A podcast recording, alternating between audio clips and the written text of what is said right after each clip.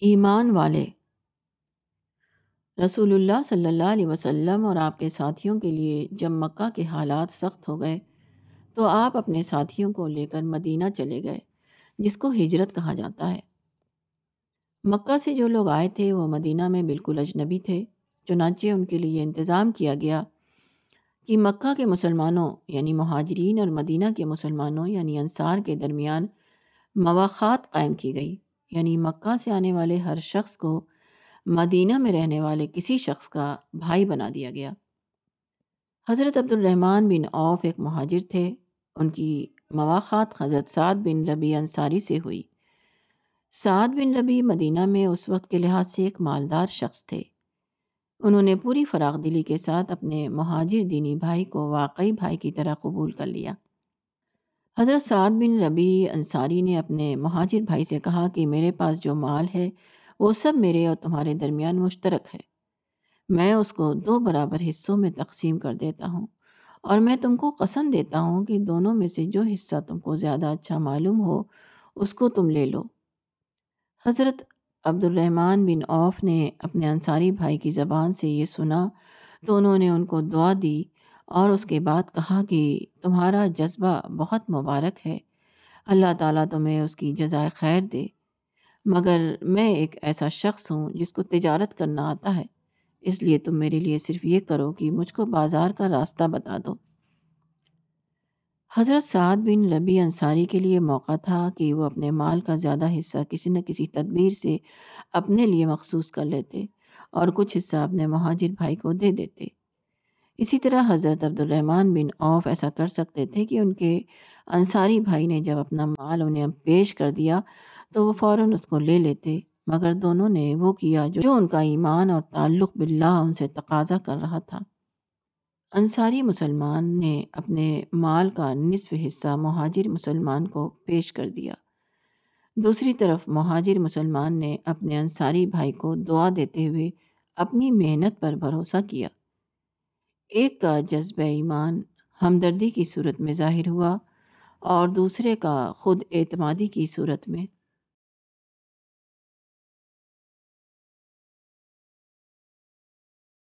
تصدیق اعتراف۔ مطلوب انسانی شخصیت کے دو درجے ہیں، ایک تصدیق کا درجہ اور دوسرا اعتراف کا درجہ۔ ان دونوں قسم کی شخصیتوں کے دو معیاری نمونے ماڈلز اللہ تعالیٰ نے تاریخ میں قائم کر دیے ہیں۔ ایک حضرت ابو بکر کا نمونہ اور دوسرا حضرت عمر کا نمونہ۔ ابن اسحاق کہتے ہیں کہ رسول اللہ صلی اللہ علیہ وسلم نے فرمایا کہ میں نے جس شخص کو بھی اسلام کی طرف بلایا، اس کے لیے اس میں کچھ نہ کچھ تاخیر اور سوچ اور تردد ہوا۔ سوا ابو بکر کے جب میں نے ان کے سامنے اس کا ذکر کیا تو انہوں نے اس کو قبول کرنے میں کچھ بھی پس و پیش نہ کیا۔ سیرت ابن شام، صفحہ دو سو اڑسٹھ۔ حضرت عمر کے اسلام کا معاملہ اس سے مختلف صورت میں پیش آیا۔ ان کے قبول اسلام کا قصہ تفصیل کے ساتھ سیرت کی کتابوں میں آیا ہے۔ خلاصہ یہ کہ وہ اپنے گھر سے اسلام کو قتل کرنے کے ارادے سے نکلے اور جب اسلام یعنی قرآن کو سنا تو خود قتل ہو گئے۔ انہوں نے اپنی بہن اور اپنی بہنوئی کو اس لیے مارا کہ انہوں نے اسلام قبول کر لیا تھا۔ جب بہن کے جسم سے خون بہنے لگا تو اس کو دیکھ کر ان کا غصہ ٹھنڈا پڑ گیا۔ انہوں نے کہا کہ مجھے قرآن دکھاؤ۔ اس کے بعد انہوں نے سورہ تاہا پڑھی۔ اس کو پڑھتے ہی ان کے اندر اعتراف کی نفسیات جاگ اٹھی۔ سیرت ابن شام، صفحہ تین سو سڑسٹھ۔ ایک انسان وہ ہے جو پوری طرح فطرت خداوندی پر قائم ہے۔ اس کے سامنے سچائی آتی ہے تو اس کو محسوس ہوتا ہے کہ وہ عین اس کی فطرت کے مطابق ہے۔ وہ فوراً اس کو قبول کر لیتا ہے۔ دوسرا انسان وہ ہے جس کی فطرت پر ماحول کے اثر سے کچھ پردے پڑ گئے۔ تاہم، اس کا انسانی جوہر، بدستور پوری طرح زندہ ہے۔ وہ ابتداً شبہ اور تردد کا شکار ہوتا ہے۔ مگر جب دلائل سے بات واضح ہو جاتی ہے، تو اس کے بعد وہ حق کے آگے ڈھہ پڑتا ہے۔ وہ اپنی غلطی کا اعتراف کرتے ہوئے اس کو دل و جان سے قبول کر لیتا ہے۔ پہلے کردار کا مثالی نمونہ حضرت ابو بکر صدیق ہیں اور دوسرے کردار کا مثالی نمونہ حضرت عمر فاروق۔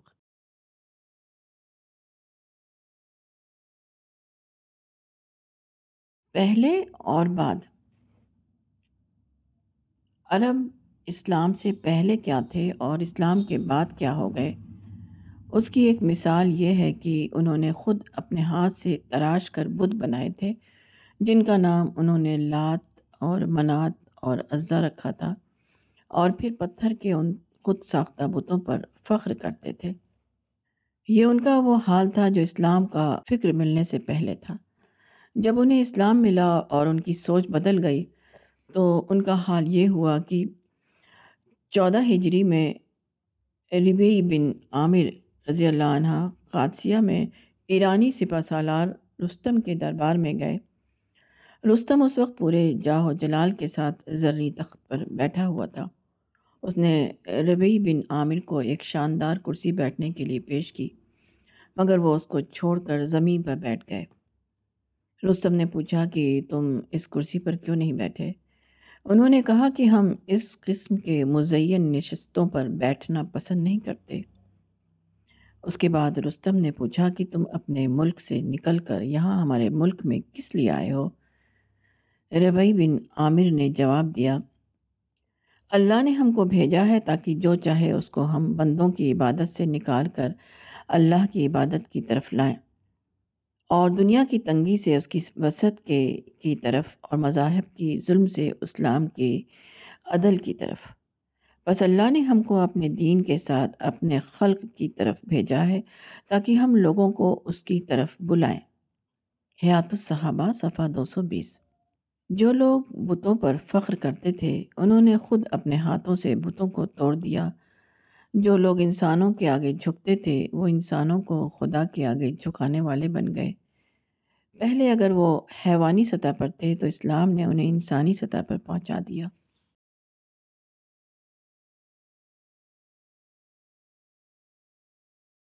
اعتراف حقیقت۔ پیغمبر اسلام صلی اللہ علیہ وسلم کے زمانے میں عرب میں ایک شخص تھا، اس کا نام امیہ بن ابی سل تھا وہ طائف کے قبیلہ ثقیف سے تعلق رکھتا تھا۔ وہ نہایت ہوشیار اور صاحب شخصیت آدمی تھا۔ اسی کے ساتھ وہ عالم بھی تھا۔ اس کو یہود کی کتابوں کے ذریعے یہ معلوم ہوا کہ عرب میں خدا کا آخری پیغمبر آنے والا ہے۔ اس کو اپنی بڑائی کا اتنا زیادہ احساس تھا کہ اس نے بطور خود یہ سمجھ لیا کہ خدا اس کو اپنا پیغمبر مقرر کرے گا۔ جب اس کو معلوم ہوا کہ یہ مقام محمد بن عبداللہ کو دے دیا گیا ہے تو اس پر سخت رد عمل ہوا۔ وہ آپ کا مخالف بن کر کھڑا ہو گیا۔ اس عرب کردار کا ذکر قرآن میں اس طرح آیا ہے۔ اور لوگوں کو اس شخص کا حال سناؤ جس کو ہم نے اپنی نشانیاں دی تھیں۔ پھر وہ اس سے نکل بھاگا۔ بس شیطان اس کے پیچھے لگ گیا اور وہ گمراہوں میں سے ہو گیا۔ اور اگر ہم چاہتے تو اس کو ان نشانیوں کے ذریعے اونچا کر دیتے، مگر وہ زمین کا ہو رہا۔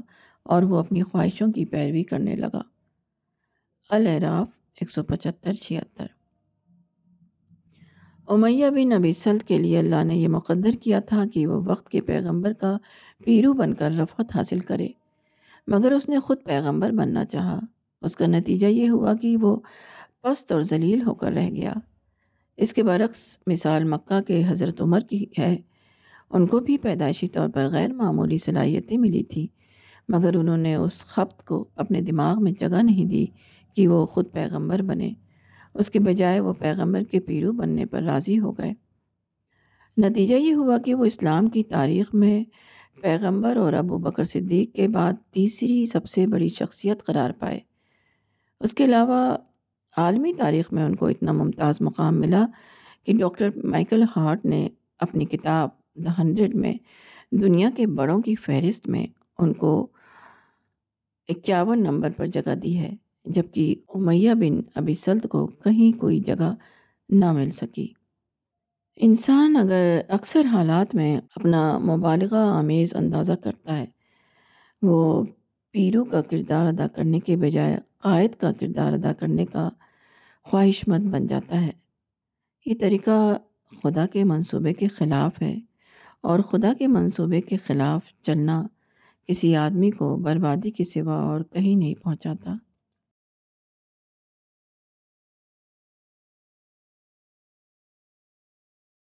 دو انسان۔ غزوہ عہد تین ہجری میں مسلمانوں کو اپنے دشمنوں کے مقابلے میں شکست ہوئی۔ خود رسول اللہ صلی اللہ علیہ وسلم زخمی ہو گئے۔ مسلمانوں میں بہت سے لوگ زخمی یا شہید ہو گئے۔ جنگ کے خاتمے پر مشرقین کا سردار ایک ٹیلے پر کھڑا ہوا اور فاتحانہ جذبے کے تحت بلند آواز سے پکار کر کہا، ہمارے پاس عزا ہے اور تمہارے پاس کوئی عزا نہیں۔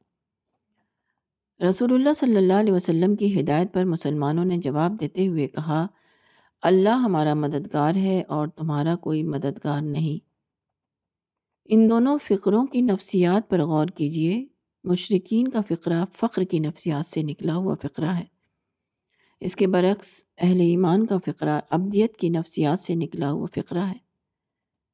مشرق اپنے اکابر کو بت بنا کر انہیں پوچھتے ہیں، وہ فخر کی نفسیات میں جینے والے لوگ ہوتے ہیں۔ اس کے مقابلے میں مومن اللہ رب العالمین کو اپنا معبود بناتا ہے۔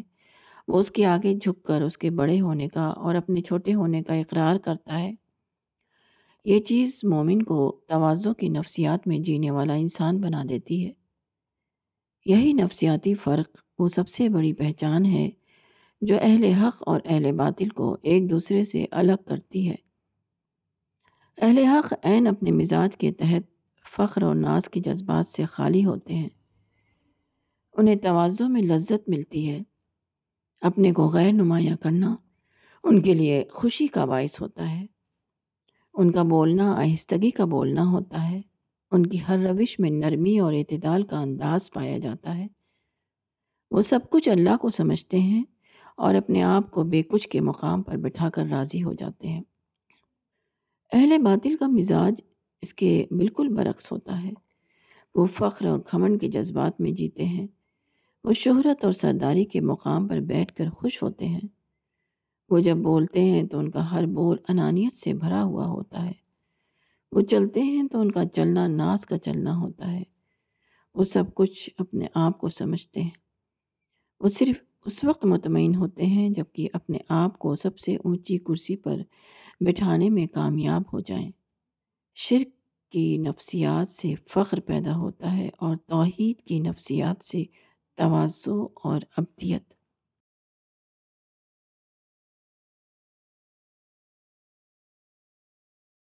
آدمی کی پہچان۔ خلیفہ دوم عمر فاروق رضی اللہ عنہ کے پاس ایک شخص گواہی دینے کے لیے آیا۔ آپ نے اس سے کہا کہ کوئی ایسا آدمی لے آؤ جو تم کو جانتا ہو۔ اس کے بعد وہ ایک آدمی کو لے آیا۔ حضرت عمر رضی اللہ نے اس سے پوچھا، کیا تم اس شخص کے قریبی پڑوسی ہو جو اس کے آنے کے اور جانے کو دیکھتا ہے؟ آدمی نے کہا کہ نہیں۔ آپ نے پوچھا کیا تم اس کے ساتھ سفر میں رہے ہو؟ جس میں آدمی کا اخلاق معلوم ہوتا ہے۔ آدمی نے کہا کہ نہیں۔ آپ نے پوچھا کیا تم نے اس کے ساتھ دینار اور درہم کا معاملہ کیا ہے؟ جس کے ذریعے آدمی کا تقوی ظاہر ہوتا ہے۔ آدمی نے کہا کہ نہیں۔ حضرت عمر رضی اللہ نے فرمایا، میرا خیال ہے کہ تم نے اس کو مسجد میں دیکھا ہے کہ وہ نماز پڑھ رہا ہے اور قرآن پڑھ رہا ہے۔ کبھی وہ اپنا سر نیچے لے جاتا ہے اور کبھی اپنا سر اوپر اٹھاتا ہے۔ آدمی نے کہا کہ ہاں۔ حضرت عمر رضی اللہ نے فرمایا، تم واپس جاؤ کیونکہ تم اس کو نہیں جانتے۔ مذکورہ آدمی جس شخص کی نیکی کی گواہی دینے آیا تھا، اس کو اس نے خدا کے سامنے کھڑا ہوتے ہوئے دیکھا تھا۔ مگر اس نے اس کو انسان کے سامنے کھڑا ہوتے ہوئے نہیں دیکھا تھا۔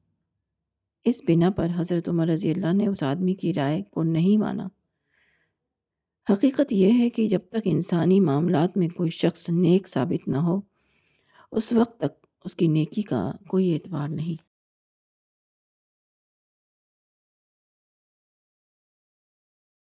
کتنا فرق۔ خنسا عرب کی مشہور شاعرہ تھی۔ زمانۂ جاہلیت میں اس کے بھائی کا انتقال ہو گیا۔ یہ حادثہ اس کے لیے اتنا سخت ثابت ہوا کہ وہ اس کے اوپر چھا گیا۔ وہ ہر وقت غم میں ڈوبی رہتی اور دردناک اشعار پڑھ پڑھ کر روتی رہتی۔ خنسا نے بات کو اسلام قبول کیا۔ حضرت عمر کے خلافت کے زمانے میں قادسیہ کی جنگ چھڑی تو اس نے اپنے چار لڑکوں کو جہاد کے لیے روانہ کیا۔ یہ چاروں لڑکے جنگ قادسیہ میں شہید ہو گئے۔ جب اس نے اس حادثے کی خبر سنی تو اس کی زبان سے نکلا۔ اس خدا کا شکر ہے جس نے مجھے یہ عزت دی کہ میرے لڑکے نصرت دین اور اعلائے کلمت الاسلام کی راہ میں مارے گئے۔ اور میں امید کرتی ہوں کہ خدا مجھے اپنی رحمت کے مقام پر ان سے ملائے گا۔ ایک عورت جو اسلام سے پہلے اپنے بھائی کی موت کو برداشت نہ کر سکی تھی، وہی عورت اسلام کے بعد اپنے چار بیٹوں کے قتل کی خبر کو اتنے اطمینان کے ساتھ سنتی ہے کہ اس کی زبان سے شکر کا کلمہ نکل جاتا ہے۔ اس فرق کی وجہ کیا ہے؟ اس فرق کی وجہ اسلام اور جاہلیت کا فرق ہے۔ جاہلیت زدہ انسان دنیا میں جیتا ہے، دنیا کا فائدہ دیکھ کر اس کا دل بڑھتا ہے، اور دنیا کا نقصان ہو تو اس کا دل ٹوٹ جاتا ہے۔ اس کے برعکس اسلام آدمی کی نظر میں آخرت کو اہم بنا دیتا ہے۔ وہ انہی چیزوں کو اہمیت دیتا ہے جو آخرت کے لحاظ سے اہم ہوں۔ اور جن چیزوں کی اخروی اہمیت نہ ہو، وہ اس کی نظر میں اتنی غیر اہم بن جاتی ہیں، گویا ان کی کوئی حقیقت ہی نہیں۔ اسلام آدمی کے اندر ہمت پیدا کرتا ہے۔ وہ خدا کے سوا ہر دوسری چیز سے آدمی کو بے خوف کر دیتا ہے۔ اسلام آدمی کے اندر محدودیت نگاہ کو ختم کر دیتا ہے، حتیٰ کہ وہ ایک امکان کے خاتمے کے بعد دوسرے امکان کو دیکھنے لگتا ہے۔ وہ ایک محرومی میں مبتلا ہو کر دوسری کامیابی کا دروازہ اپنے سامنے کھلا ہوا پاتا ہے۔ اسلام آدمی کے ذہن کو اس طرح روشن کر دیتا ہے کہ وہ وہاں بھی دیکھ لے جہاں لوگوں کو کچھ دکھائی نہیں دیتا۔ وہ وہاں سے بھی اپنے لیے کام کی بات پالے جہاں لوگوں کو کوئی کام کی بات نظر نہیں آتی۔ اسلام اور غیر اسلام میں اتنا ہی فرق ہے جتنا اجالے اور اندھیرے میں۔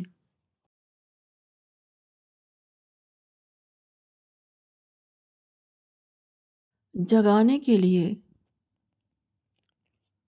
سلطان عبد الرحمن الناصر اسپین کا ایک مسلم حکمراں تھا۔ اس نے پچیس سال کی محنت سے قرطبہ کے پاس ایک شاندار محل بنایا۔ یہ محل چار میل لمبی اور تین میل چوڑی زمین پر واقع تھا۔ سینکڑوں تاج محل اکٹھا کیے جائیں تب اس کا محل تیار ہوگا۔ اس محل کا نام اس نے الزہرا رکھا۔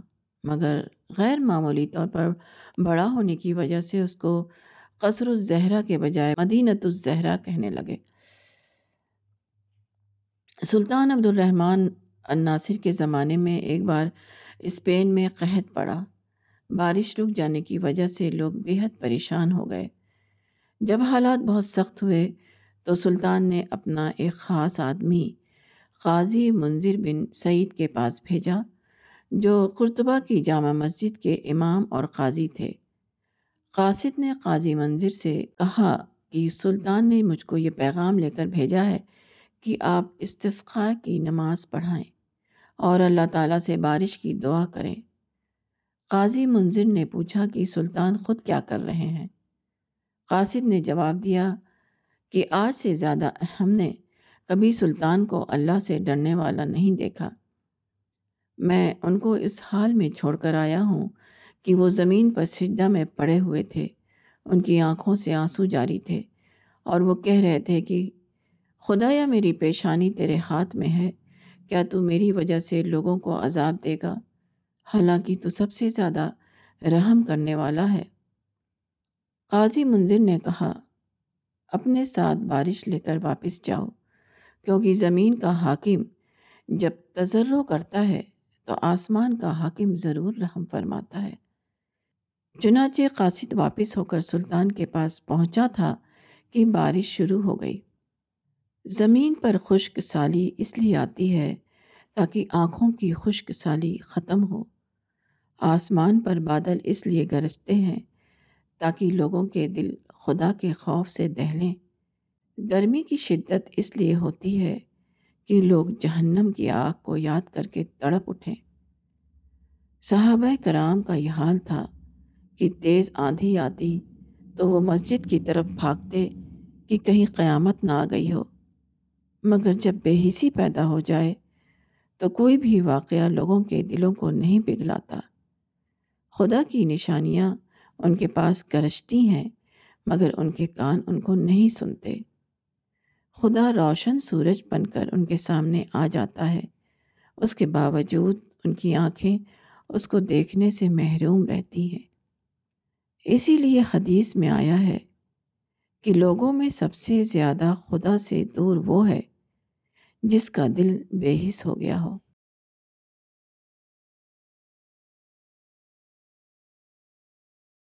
نماز کو دیکھ کر ہنری دی کیسٹو ایک فرانسیسی افسر تھا۔ الجزائر میں فرانسیسی اقتدار کے زمانے میں وہ ایک بڑے سرکاری عہدے پر متعین ہو کر آیا۔ ہنری دی کیسٹو ایک روز گھوڑے پر سوار ہو کر کہیں جا رہا تھا۔ اس کے پیچھے تیس ارب سوار بھی تھے جو اس کے ماتحت تھے اور ساتھ ساتھ چل رہے تھے۔ اتنے میں عصر کا وقت آ گیا۔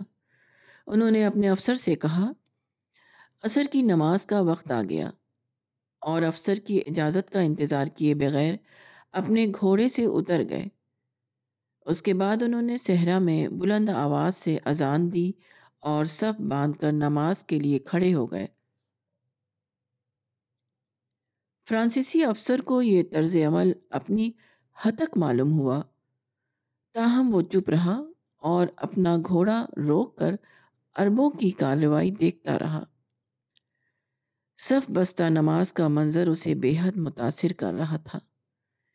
جب وہ لوگ نماز پڑھ چکے تو اس نے ان لوگوں سے نماز کے متعلق سوالات شروع کر دیے اور ان کے جوابات کو بغور سنتا رہا۔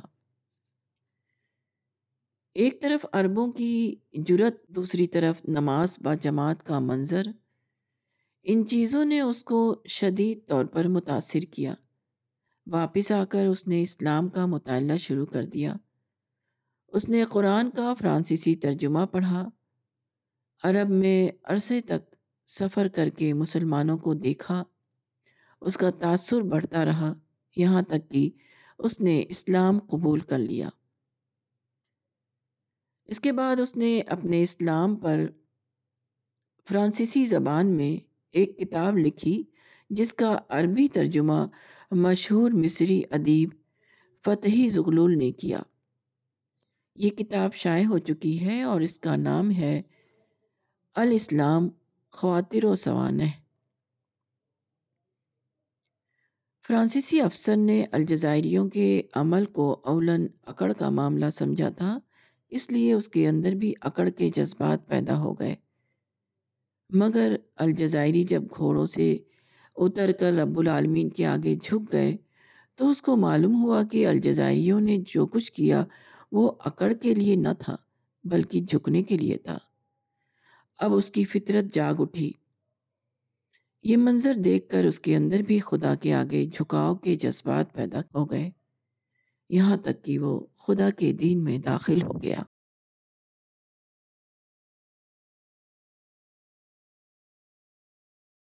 اسلام کا فیضان۔ محمد اسد صاحب، سابق نام لیوپولڈ، پولینڈ میں ایک یہودی خاندان میں پیدا ہوئے۔ اس کے بعد انہوں نے اسلام قبول کیا۔ اپنے قبول اسلام کی داستان انہوں نے بہت دلچسپ انداز میں اپنی ایک کتاب میں لکھی ہے، جس کا نام ہے روڈ ٹو مکہ۔ وہ اپنا ایک واقعہ اس طرح بیان کرتے ہیں۔ انیس سو چوبیس میں میں ایک یورپی اخبار کے نمائندے کی حیثیت سے شرق اوسط کے دورے پر روانہ ہوا۔ میں مصری علاقے میں ٹرین میں سفر کر رہا تھا۔ میرے ڈبے میں میرے علاوہ دو مسافر اور تھے۔ ایک اسکندریہ کا یونانی تاجر، دوسرا ایک مصری کاشتکار۔ گفتگو کے دوران یونانی تاجر نے کہا، اسلامی شریعت عادلانہ شریعت نہیں۔ مسلمان اس کا کیا جواب دے سکتے ہیں کہ اسلام جب مسلمان مردوں کو عیسائی اور یہودی عورتوں سے نکاح کی اجازت دیتا ہے، تو وہ مسلمان عورتوں کو اس کی اجازت کیوں نہیں دیتا کہ وہ بھی عیسائی اور یہودی مردوں سے نکاح کر سکیں؟ کیا ایسے قانون کو انصاف کا قانون کہا جا سکتا ہے؟ مصری کاشتکار فوراً بولا میں آپ کو بتاتا ہوں کہ اسلامی شریعت نے ایسا قانون کیوں بنایا ہے۔ ہم مسلمان حضرت مسیح کو حضرت ابراہیم اور دوسرے رسولوں کی طرح خدا کا رسول مانتے ہیں۔ ان کی اسی طرح عزت کرتے ہیں، جس طرح تمام رسولوں کی کرتے ہیں۔ اگر کوئی یہودی یا عیسائی لڑکی ایک مسلمان سے نکاح کرتی ہے تو اس کو اس بات کا اطمینان رہتا ہے کہ اس کے نئے گھر میں اس کے مقدس بزرگوں کا نام عزت کے ساتھ لیا جائے گا۔ اس کے برعکس، اگر کوئی مسلمان لڑکی کسی یہودی یا عیسائی مرد سے شادی کرے، تو اس کو بجا طور پر اس کا اندیشہ رہے گا کہ جس ہستی کو وہ خدا کا رسول مانتی ہے، ممکن ہے اس کو اس کی سسرال میں برے ناموں سے یاد کیا جائے۔ ایسی صورت میں کیا آپ اس کو انصاف کہیں گے کہ ایک عورت کو مستقل طور پر ایسے ماحول میں ڈال دیا جائے جہاں وہ مسلسل اہانت اور اذیت برداشت کرنے پر مجبور ہو؟ یہ مصری مسلمان لکھنا پڑھنا نہیں جانتا تھا۔ اس کے باوجود اس نے ایک تعلیم یافتہ شخص کے سوال کا ایسا جواب دیا جس کے بعد وہ بالکل خاموش ہو گیا۔ اسلام دین فطرت ہے۔ وہ زندگی کے تمام تقاضوں کے عین مطابق ہے۔ اس میں اور دوسری حقیقتوں میں کوئی ٹکراؤ نہیں۔ جب کوئی شخص اسلام کو پاتا ہے، تو گویا وہ تمام حقائق کا سرا پا جاتا ہے۔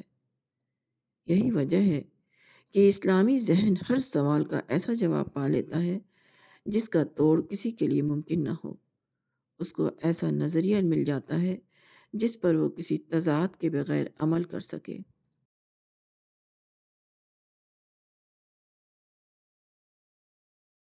اتحاد کب قائم ہوتا ہے؟ سر ایچ اے آر اٹھارہ سو پنچانوے، انیس سو اکہتر، مشہور مستشرق ہیں۔ وہ انگریزی کے علاوہ عبرانی، عربی، آرامی وغیرہ زبانیں جانتے تھے۔ انہوں نے اسلام اور اسلامی تاریخ کو پڑھنے میں اپنی ساری عمر صرف کر دی۔ پختہ عیسائی ہونے کے باوجود انہیں سلطان صلاح الدین ایوبی سے خاص دلچسپی تھی۔ انہوں نے سلطان کے پانچ معاصر مصنفین کی تحریروں کا گہرا مطالعہ کیا تھا۔ ابن ابی ابن الاسیر، قاضی بہاؤدین ابن شداد اماد الدین القاضی الفاضل۔